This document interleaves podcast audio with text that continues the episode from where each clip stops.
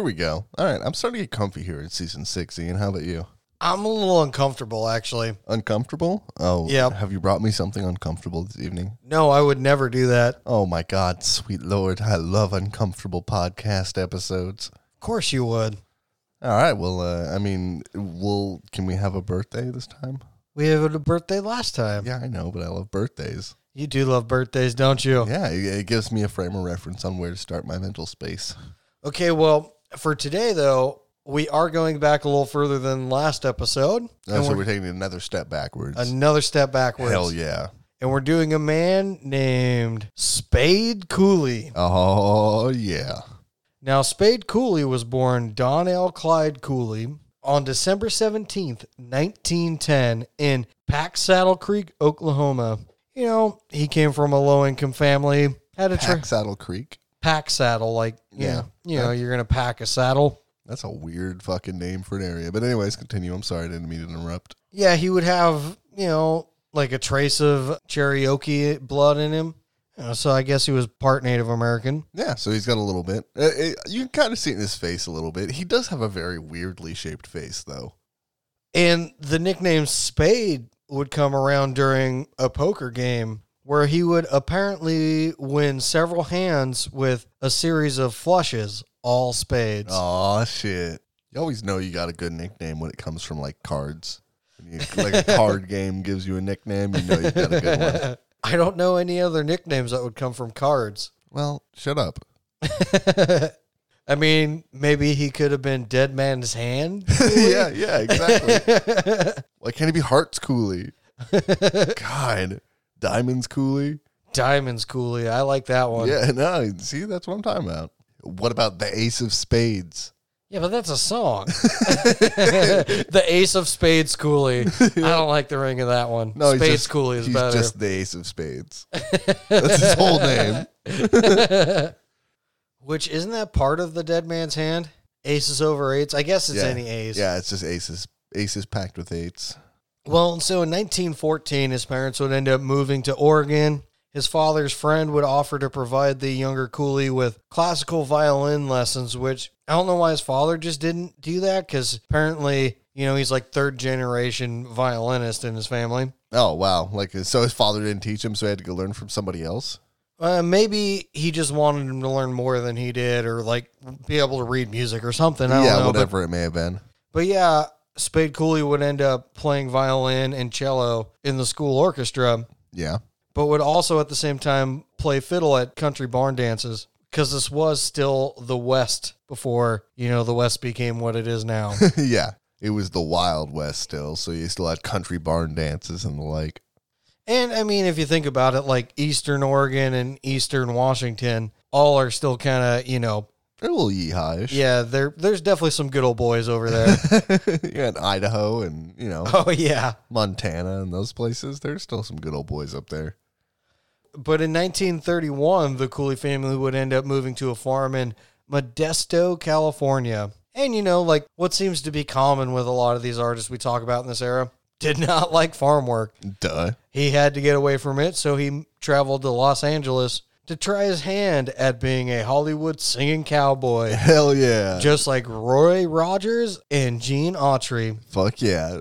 The singing cowboys, man. We all we talked about this like way, way back in the origination of the series. So if you're a true fan, you'll remember those episodes. But singing cowboys is like a very, very special type of a Hollywood cowboy.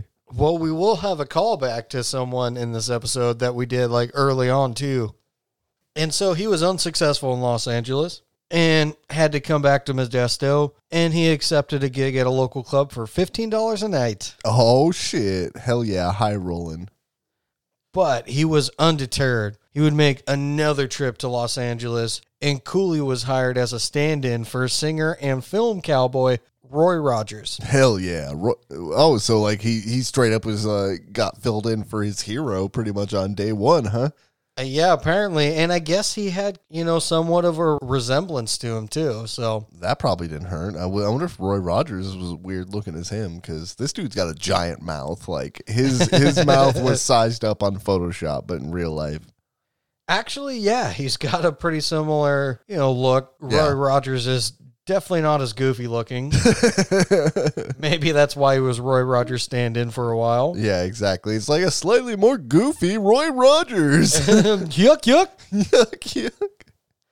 But he was also, you know, a hot fiddle player on the Los Angeles club circuit. And that would actually include regular performances with Rogers' touring band, Riders of the Purple Sage. Riders of the Purple Sage. Yeah. That's a fucking cool name. I know.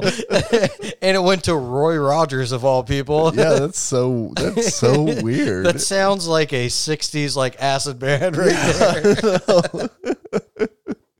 the doors opening up with Riders of the Purple Sage. well, yeah, exactly. Of course, you, I straight I straight went to Riders of the Storm too.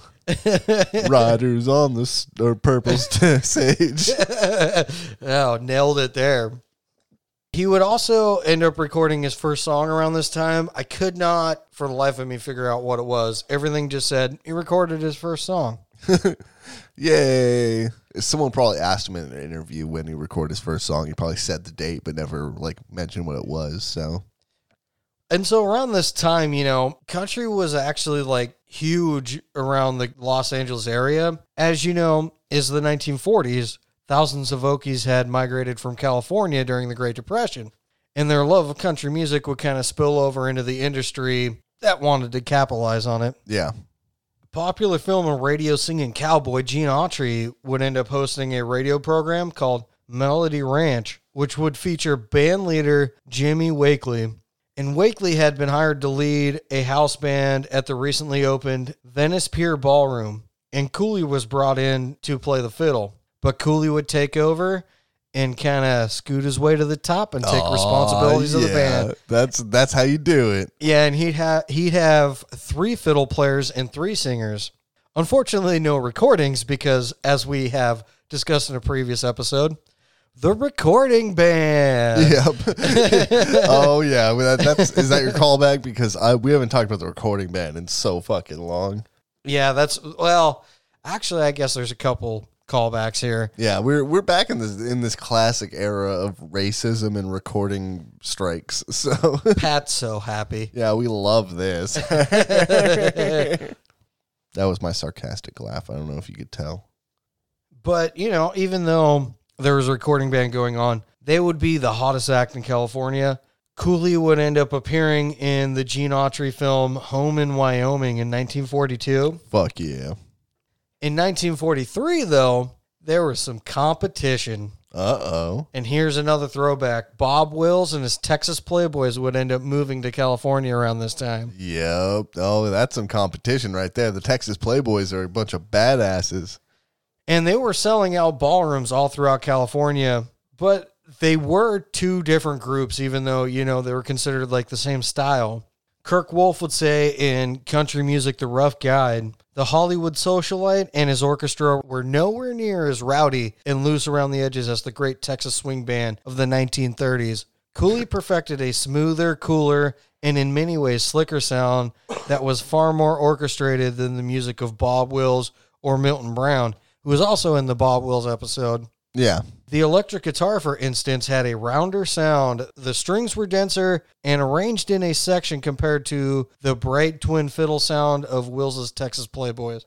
Yeah, so that, so essentially they had a pretty polar opposite uh, place in the actual genre itself, making them different enough to where they could both exist in the same place. Yeah, but it seemed like because of how rowdy they were, the Playboys were kind of, you know, taking the gigs, as it were. Well, yeah, because I mean, we all want to see the rowdy shows. I mean, no matter who you are, at the end of the day, you want to see the rowdy show. You don't want to see the boring show.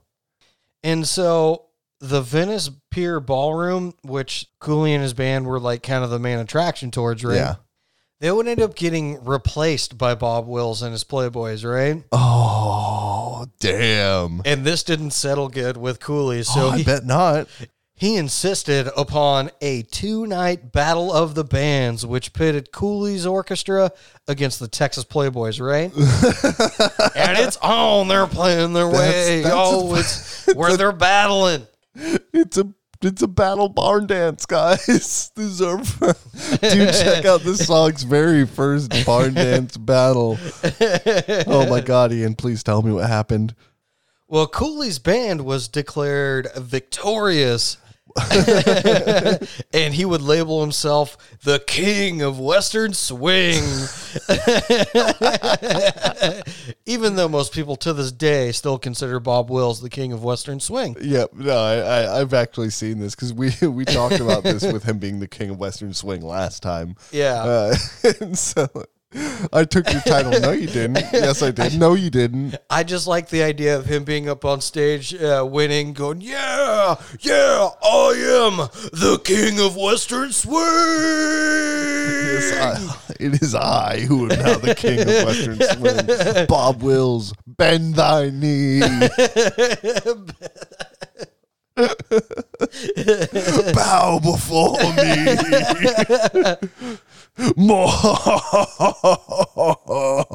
it is me, me, me. Uh, yep. No, I, I would pay to see that movie. Lord of the Western Swing. Uh, somehow, I think we would need to Hollywood up that a little bit.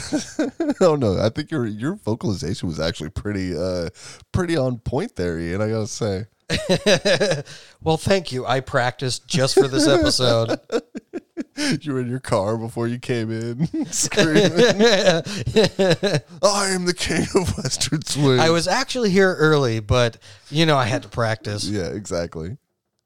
And so in 1942, Spade Cooley was still married to his high school sweetheart, but his band would eventually take in a singer named Ella Mae Evans. Uh oh.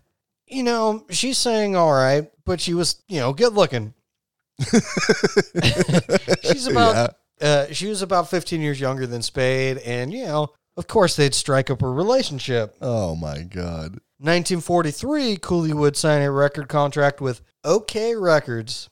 In 1944, he'd end up releasing Shame on You, which was a major hit in 1945. You know, things move a little slower, so it takes time, right? Yeah. But he'd also record songs like Detour, Crazy Cause I Love You, Forgive Me One More Time. This would probably be his most creative period. As we'll get into a little bit more, you know, you'll see why.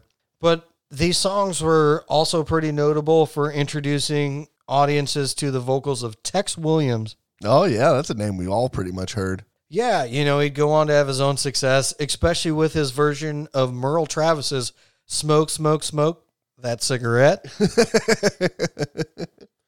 you know, he'd also appear in movies like The Singing Sheriff, in Chatterbox, The Singing Bandit, Outlaws of the Rockies, Rockin' the Rockies, which apparently had the Three Stooges in it. nice. Texas Panhandle, Square Dance Jubilee, and Everybody's Dancing. Everybody's dancing. Some action packed films right Fuck there. yeah, those are some some badass jams. Especially got the Three Stooges in a movie with you. You're doing good.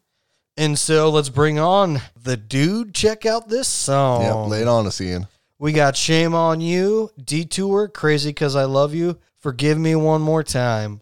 I swear to God, I know crazy for because I love you from somewhere else. I, I was not able to find it before. when we were doing research on this, Pat was listening to this song and then bouncing back and forth between different R- 90s R&B songs. It was fucking weird. It was very weird, but I, I'm gonna. I, I don't know. I I couldn't figure out which one it was, but I'm sure I will. Like after we're done recording, because my brain won't stop thinking about it probably forever. Well, and here's the thing about Cooley. He loved the women.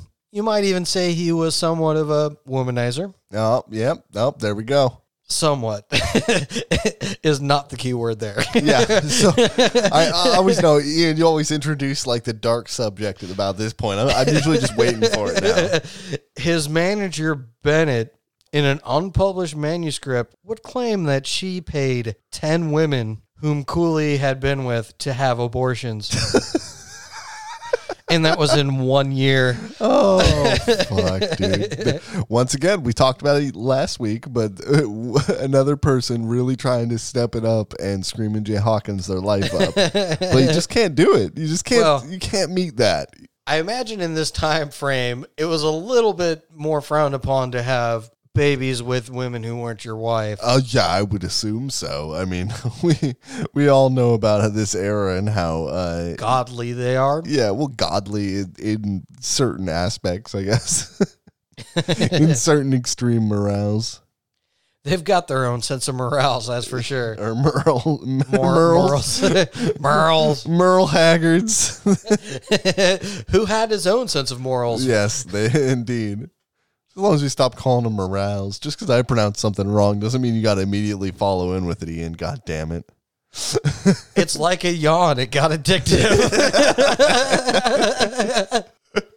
All right. Anyways, but in 1945, he'd end up marrying Ella Mae Evans, his second wife. uh, number two. The following year, they'd bring in their daughter Melody, but shortly before her arrival, Mae actually caught Spade with another woman, and when she tried to pack her bags and leave, he threatened to kill her. Oh, uh, uh, oh, yeah, Oh, yeah, well, she ran away to Texas anyway, yeah. but Spade would end up bringing her back. At, at gunpoint, Uh, it doesn't explain it in the research I did, but but yeah, it wouldn't shock me. Oh my god, They would have. They would eventually have three children together too. She tried to run, but no, if you run, I'll kill your ass. You dead. and then he didn't because Yeah. she did run. Yeah, she did run. and He didn't kill her, so I guess. The way it made it sound, he basically that era caveman dragged her by the hair back. Oh my god. Yeah, she was pretty much like. Uh, he probably was like, "Yep, now's the time where that threat's going to be either a threat or a non-threat." Also in 1945, he was arrested and acquitted on charges of rape. Oh, what the fuck, dude? Who is this guy? This is, okay. I was trying to play off how crappy this dude was until that. I don't have to play it off anymore. Let's just. Oh no, this is a shitty dude. Would, would you get the uh, the the duster out so we can dust off the asshole spotlight? We haven't had to use we it in haven't a while. had an asshole. Yeah, no. Spade Cooley, asshole spotlight. Yeah, it's a little dusty. I, mean, I have to get it out from storage, but you are brightly lit up in the asshole spotlight, my friend. Click. it's on. Yeah. yeah, we haven't had to pull that one out in a while. I mean, I guess we could have pulled it out on on the last episode too, right? yeah, I guess we, we probably could have, but it wasn't so. It wasn't so. Abrasive. yeah, because there was questions in the last episode. You could have believed it went one way or the other in the last episode. There's no believing it went one way or the other at this, dude. You suck. In 1947, Cooley would end up signing with RCA Victor. You know, another good callback there. One of the calliest of callbacks. And of course, there was another musicians union band, and he couldn't record until 1949. Oh yeah, he. So it, it was the first one, and now that's the 1948 one, right? Yeah, he got hit by both of them. Uh, well, he deserves it. I think maybe he should be banned from ever recording, and, and probably also banned from raping.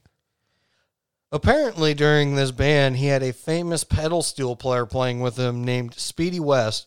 I don't know him, but if he's like famous in this scene, you know, there's got to be something. Yeah. And so in 1947, instead of recording, he'd end up hosting his own television show named The Hoffman Hayride. Uh oh. Yeah, it was a variety series on KTLA.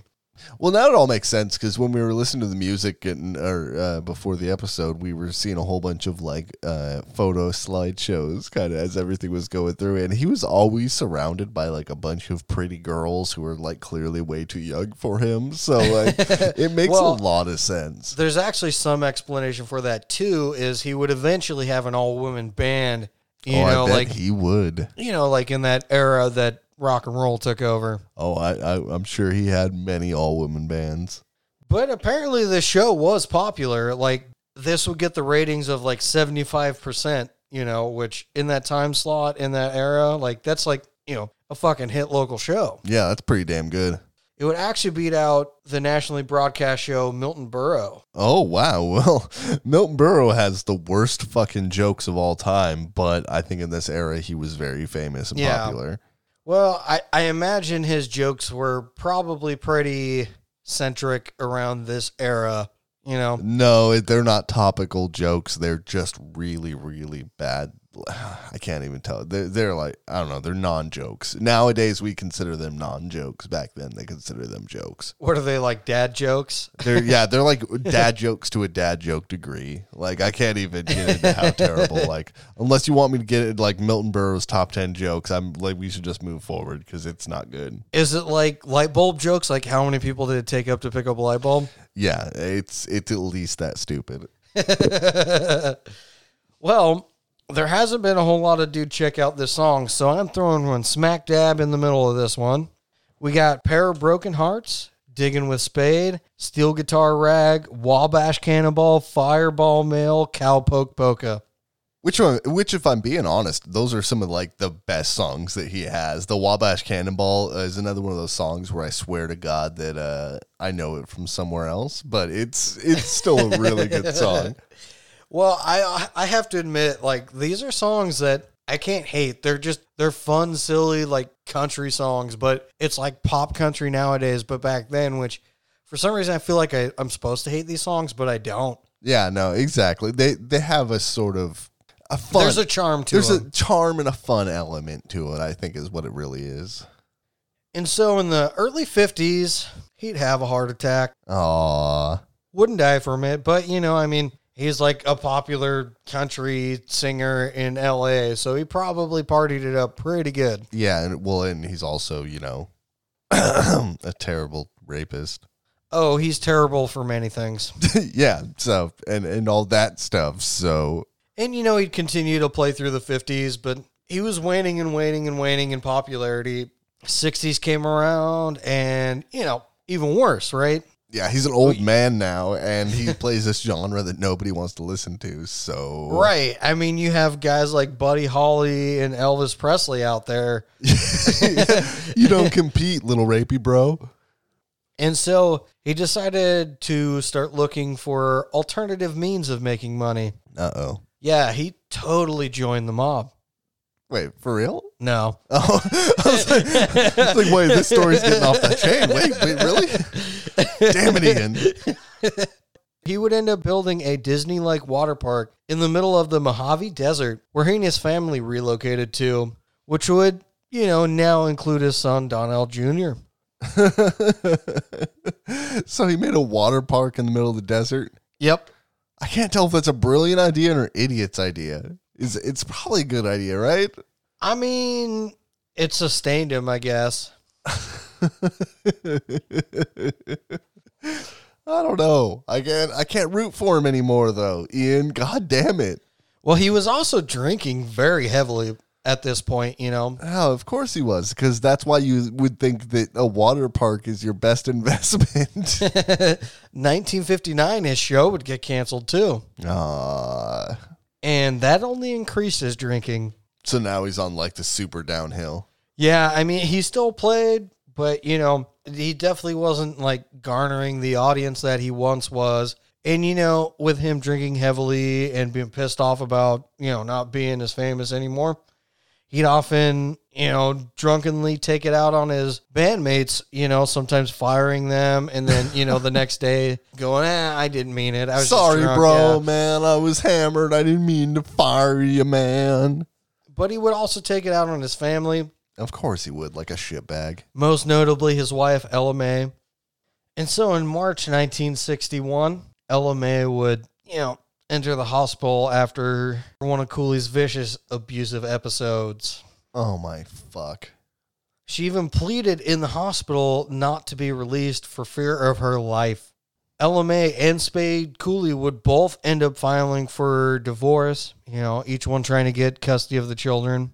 And Cooley, he was on top of it. You know, he was really suspicious of Ella's infidelities. I mean, you know, even though he had his own, Yeah, even though he's a shitbag. even though he's a shitbag and had yeah, his own. and and was a rapist.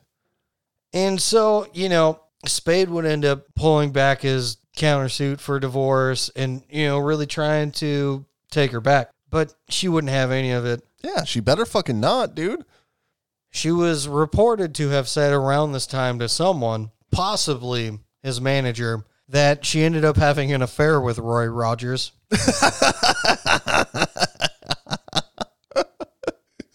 Oh, that that actually makes it so good. He's like a knockoff Roy Rogers, and then his wife goes and bangs the real thing after he's a total piece of shit.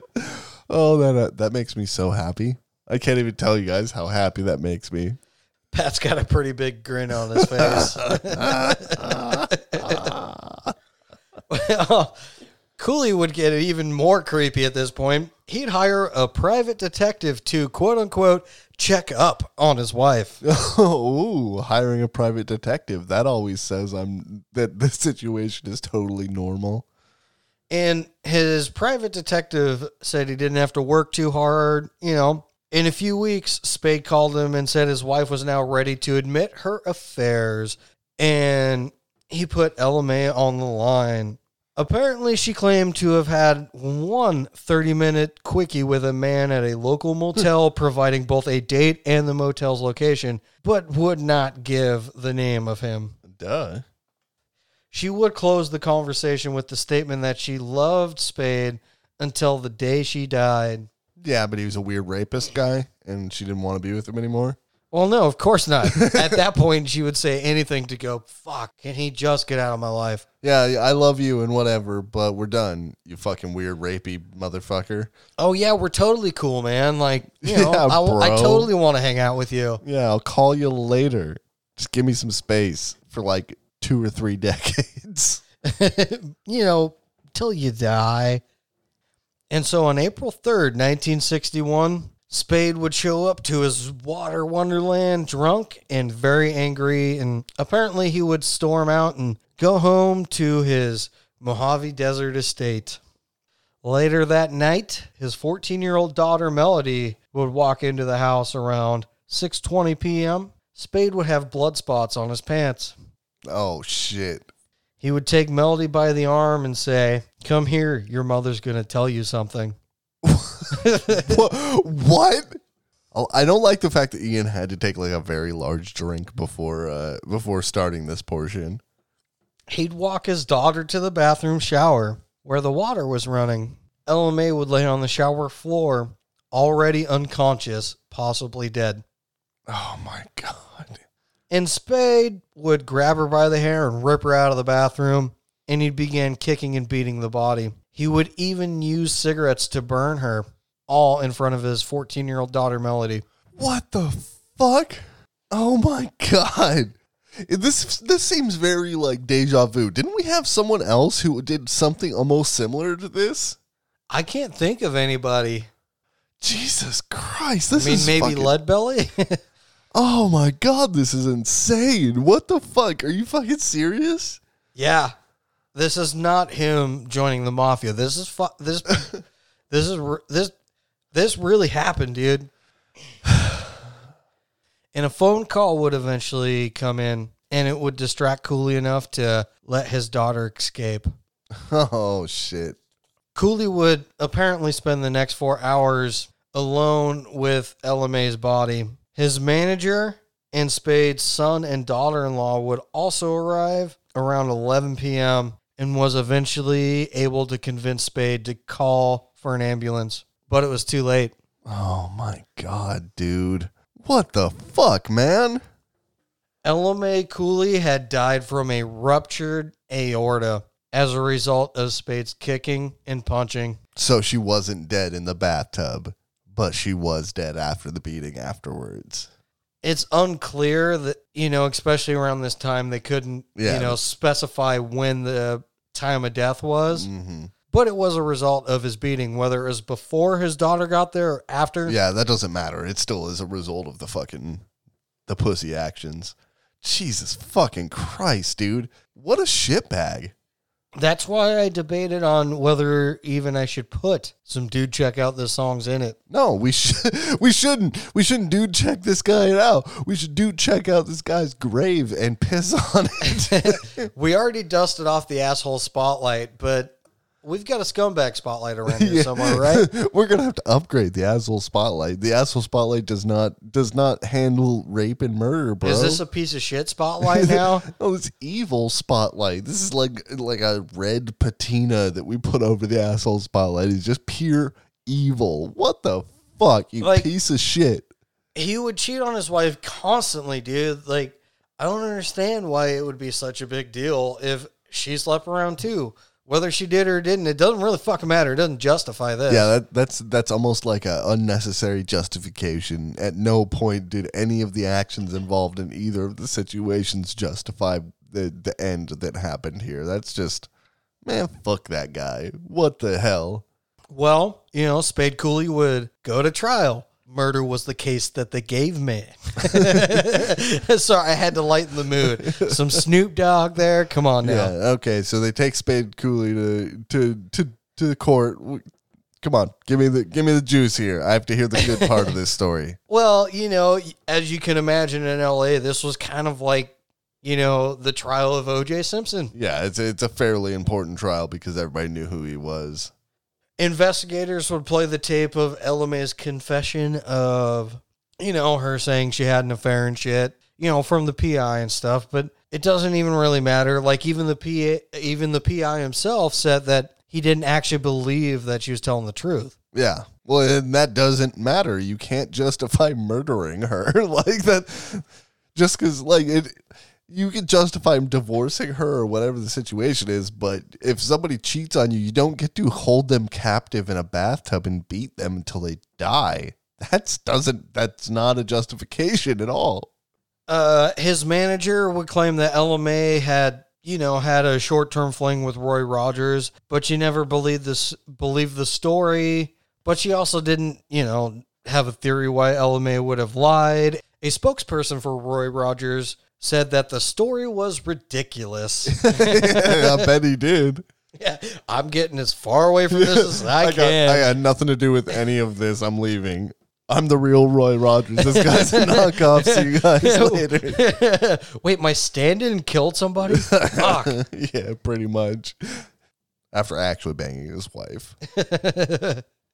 And finally, it was Cooley's turn to take the stand. Oh Jesus. Probably not a great decision on his legal team's part. Yeah, I would assume so. He would plead not guilty by reason of insanity. And, you know, he would provide the court with a lengthy laundry list of her sexual adventures or misadventures, you know, whatever you want to call it. Yeah. He said she admitted her affair with Roy Rogers, who apparently would have a weekly date with Ella Mae while Cooley was doing a Saturday night TV show. He would also go on to say that there was a free love sex cult who would be masterminded by a bunch of the limp wristed set who were planning on destroying America's values.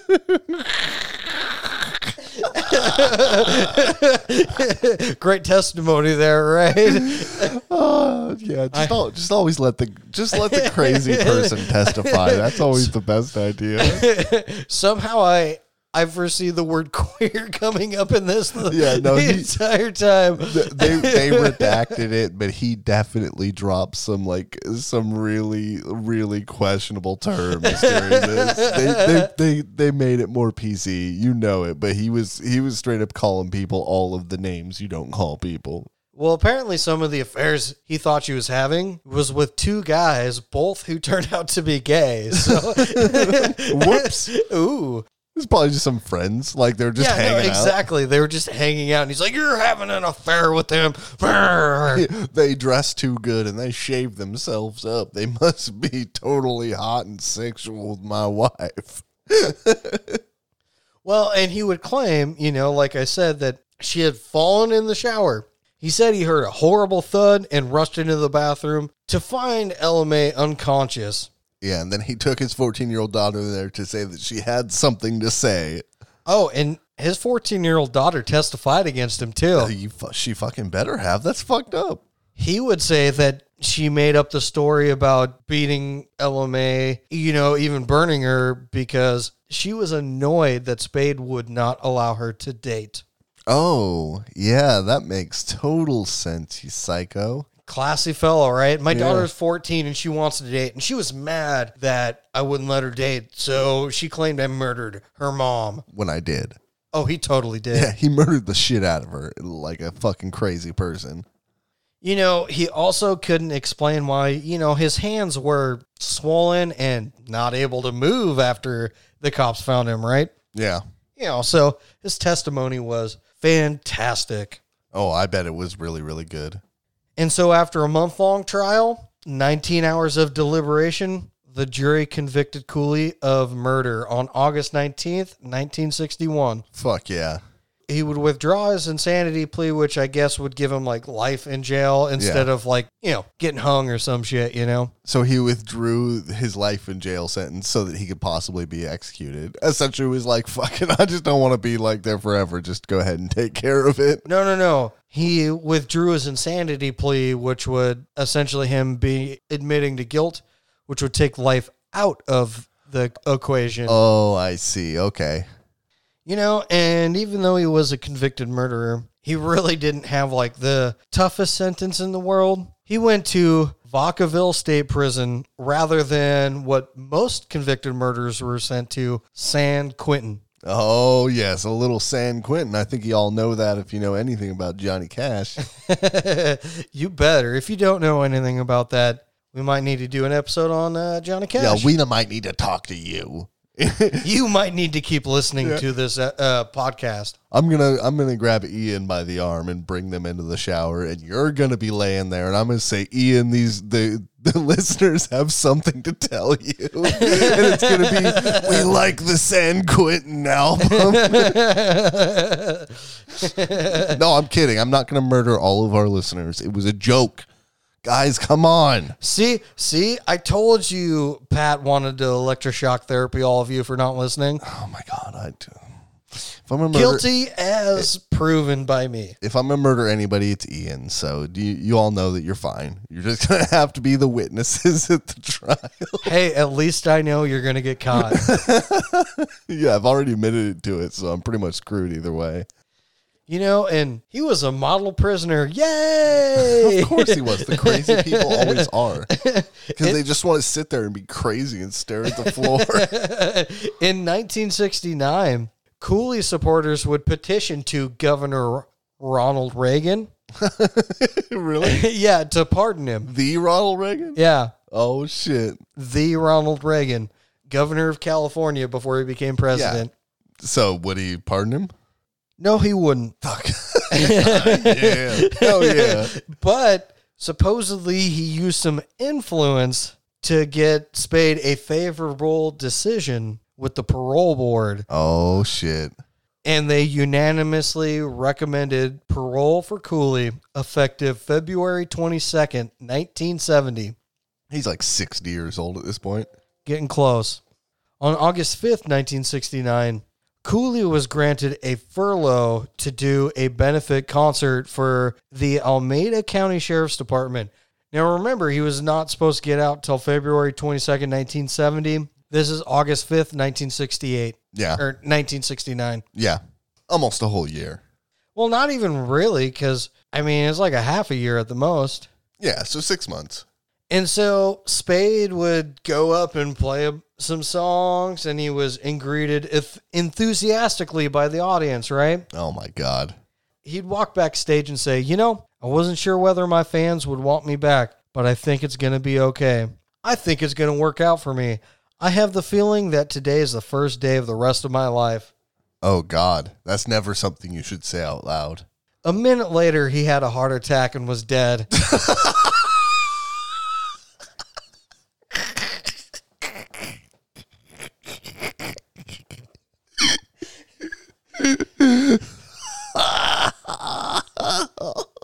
That's a good one, right?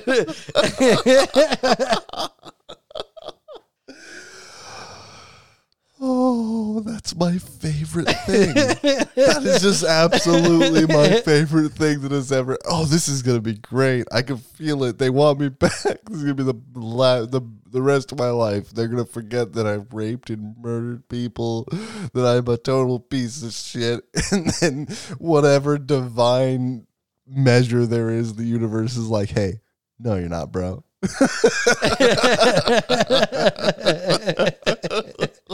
now, this is all speculative. I don't he, care. he did die backstage. Here, at dude, check out this song. We always choose to accept the folklore because the story being great is always more important than the reality of the situation. Yeah. Oh, he definitely was like, "Oh yeah, my life is awesome." Woo! Oh, uh, uh, Yeah, uh, like-. Like one second later, in my mind, it's like a Simpsons like uh like scene. Everything's gonna be great. In my mind, he was like, "Oh yeah, I'm back on top," and he's high fiving everybody. Woo woo! Let's get another drink in me. Oh oh oh oh, oh, oh shit! Oh no! Ah, ah. Yeah, here I go. Oh my god, that is the best. Oh yeah, he was like three weeks shy of his 59th birthday, by the way. Oh well, he didn't make it to sixty. And so he'd be buried at the chapel of the Chimes Memorial Park in Alameda County, California. And to this day, he remains the only convicted killer with a star on the Hollywood Walk of Fame. He received this months before he, you know, beat the shit out of his wife and killed her.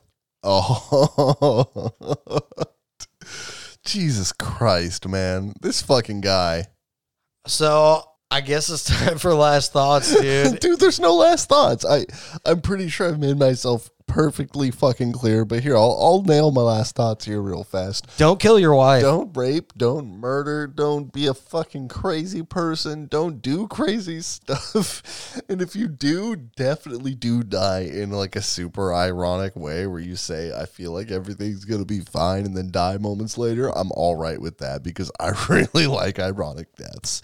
So if if you're gonna be a piece of shit, please, everybody out there, all you pieces of shit who happen to be listening to our podcast, you don't have to identify yourselves. You know down deep just make sure you have like a super ironic death so the rest of us can at least appreciate something. Yeah, if you're a sociopath, you know, if you're going to be a piece of shit, at least die in a spectacularly ironic way so we can make fun of you. Yeah, because that's the most important thing right at this point is that I get to make fun of the, the the worst people on this planet because we have to live with you. We all have to be here all at the end, and you're gonna be dead. You're not gonna know anything. So what's the fucking point? Like, just Yeah, let us make fun Die of you in a dead. great way so we can laugh at you. Yeah, I, absolutely. And I mean, you know, this that that goes only to crazy people and sociopaths and cra- and like actual like villainous people. The rest of you guys, I want you to live long lives and and really, you know, just just be good to your fellow humans and don't rape and murder them, I guess. Cuz that seems like a like a rule I shouldn't have to say out loud. But here we are, season 6. Don't rape and murder. And if you need more advice like this, keep listening to our podcast. Yeah, by all means. but also share with your friends who you don't want to rape and murder. if you sh- if you want to prove to others that you don't rape and murder, don't forget to give us five stars on whatever fucking podcast medium you listen to. and rape and murder and rapists and murderers definitely don't check out our Spotify. No, they so don't. you should do that. Yeah, you should do that to really set yourself apart.